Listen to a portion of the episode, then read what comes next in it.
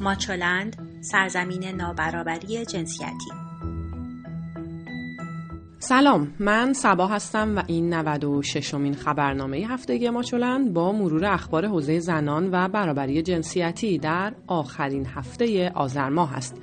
این هفته خبرها رو باز هم با معصوم ابتکار و این بار مترو سواری در روز بدون اتومبیل شروع خواهیم کرد.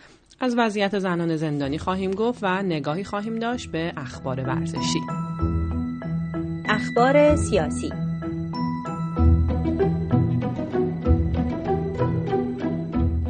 مسوم ابتکار معاون حسن روحانی در امور زنان و خانواده این هفته در کنار مصاحبه های معمول هفتگیش روز سهشنبه با مترو به دفتر کارش رفت. او این اقدام را در حمایت از کمپین سهشنبه های بدون خودرو انجام داد. وی در عین حال تاکید کرد که باید برای اشتغال زنان شبکه سازی کنیم. او بار دیگر آمار بیکاری دانش آموختگان دختر را اعلام کرد که به گفته او سه برابر مردان است و شمار مردان فعال در بازار کار چهار برابر زنان.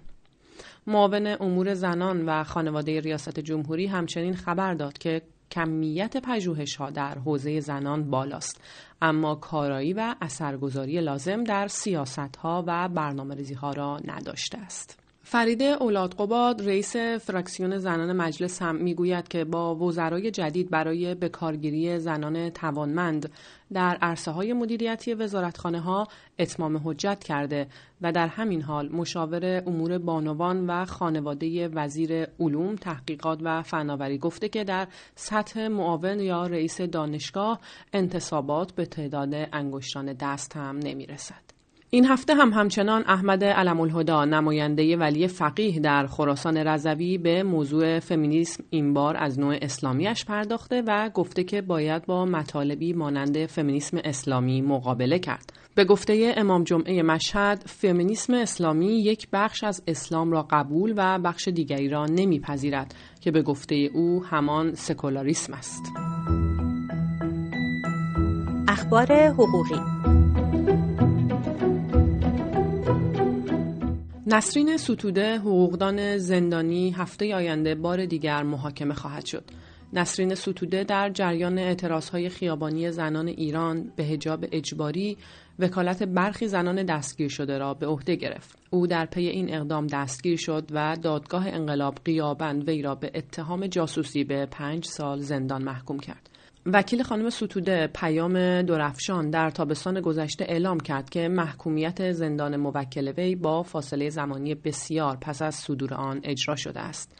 محمود بهزادی وکیل مدافع نرگس محمدی نایب رئیس کانون مدافعان حقوق بشر فعال مدنی و روزنامه نگار که او نیز در زندان به سر می‌برد خبر داده که قرار است نرگس محمدی برای بررسی بیماریش از زندان به کمیسیون پزشکی منتقل شود. نرگس محمدی در اردیبهشت ماه 1395 توسط دادگاه انقلاب تهران به 16 سال زندان محکوم شد که 10 سال از آن به دلیل فعالیت او در کمپین گام به گام تا لغو مجازات اعدام بوده است.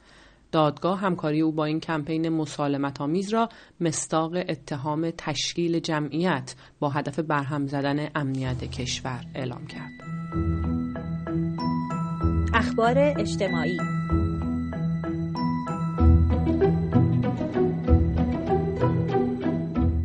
نوشین احمدی خراسانی از فعالان جنبش زنان در ایران در مقاله‌ای با عنوان چرا حرکت دختران انقلاب گسترش نیافت به بررسی دلایل این امر پرداخته و از جمله نوشته جنبش آرام و پیوسته که حول انتقاد به حجاب اجباری طی چهار دهه در جریان است.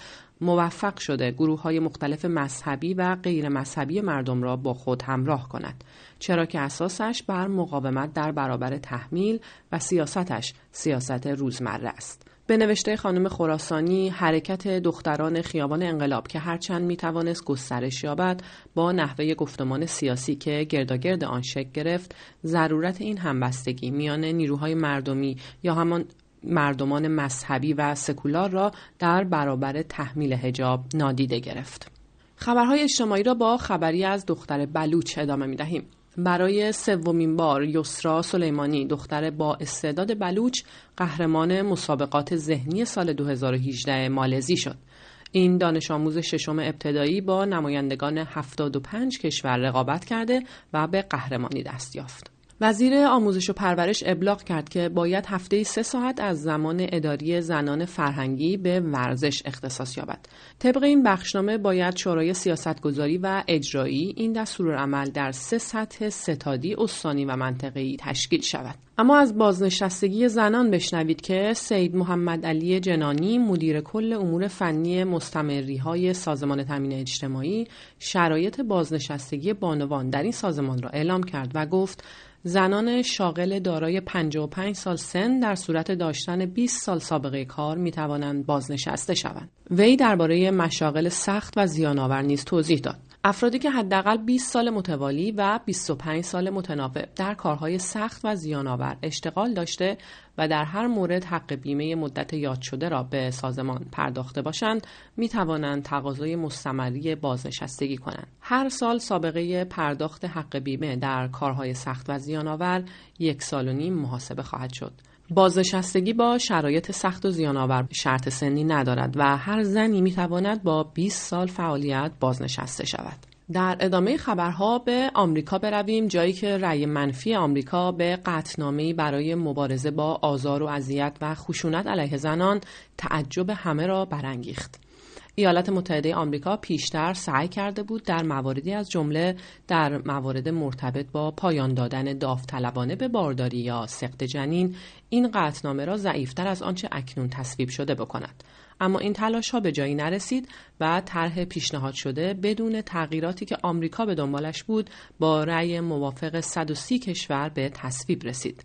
تنها رأی منفی را به این قطعنامه امریکا داد. 31 کشور رأی ممتنع دادند. در روزهای پایان سال 2018 گزارش مجمع جهانی اقتصاد درباره شکاف جنسیتی منتشر شد.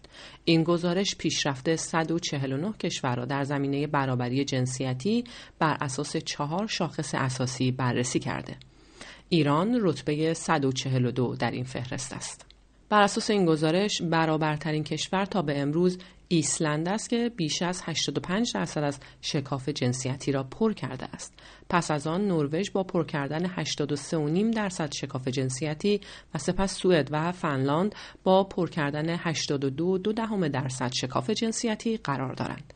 در میان ده کشور برتر دنیا یک کشور امریکای لاتین یعنی نیکاراگوه با رتبه پنجم قرار دارد و دو کشور آفریقایی رواندا رتبه ششم و نامیبیا رتبه دهم را دارند.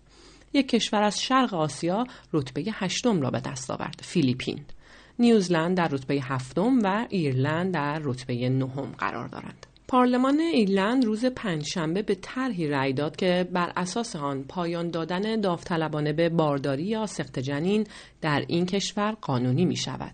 این طرح تنها هفت ماه پس از آن تصویب می شود که رنگ دهندگان ایرلندی در یک همه پرسی با ثبت ممنوعیت پایان دادن داوطلبانه به بارداری یا سقط جنین در قانون اساسی کشورشان مخالفت کردند.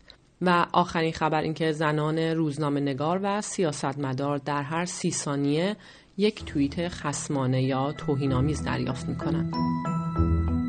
اخبار ورزشی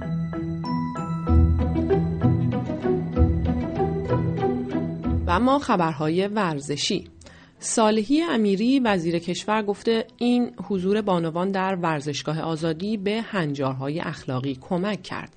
او تاکید کرد که ورزش از مهمترین ابزارهای تقویت انسجام ملی است و تمامی دولتها در تلاشند تا از طریق ورزش انسجام ملی خود را تقویت کنند. و آخرین خبر این هفته مریم ایران دوست سرمربی تیم فوتبال زنان ملوان با اشاره به شرایط مدیریتی گفت حمایت مدیران از ورزش زنان سلیقه‌ای است. تیم زنان ملوان در مقطعی با تصمیم مدیران این باشگاه از حضور در لیگ محروم بودند. مدیرعامل ملوان تصمیم گرفت در بخش زنان تیمداری نکند و زنان فوتبالیست این تیم با شوکی بزرگ روبرو شدند. روزها و ساعتها و لحظاتی خوب و خوش براتون آرزو می‌کنم. خوب و خوش و سلامت باشید. ویدیوها، مقاله ها و خبرنامه هفتگی ماچولن را در وبسایت ماچولن به آدرس ماچولن نقطه شبکه های اجتماعی و یا کانال ماهواره توشه پیدا کنید.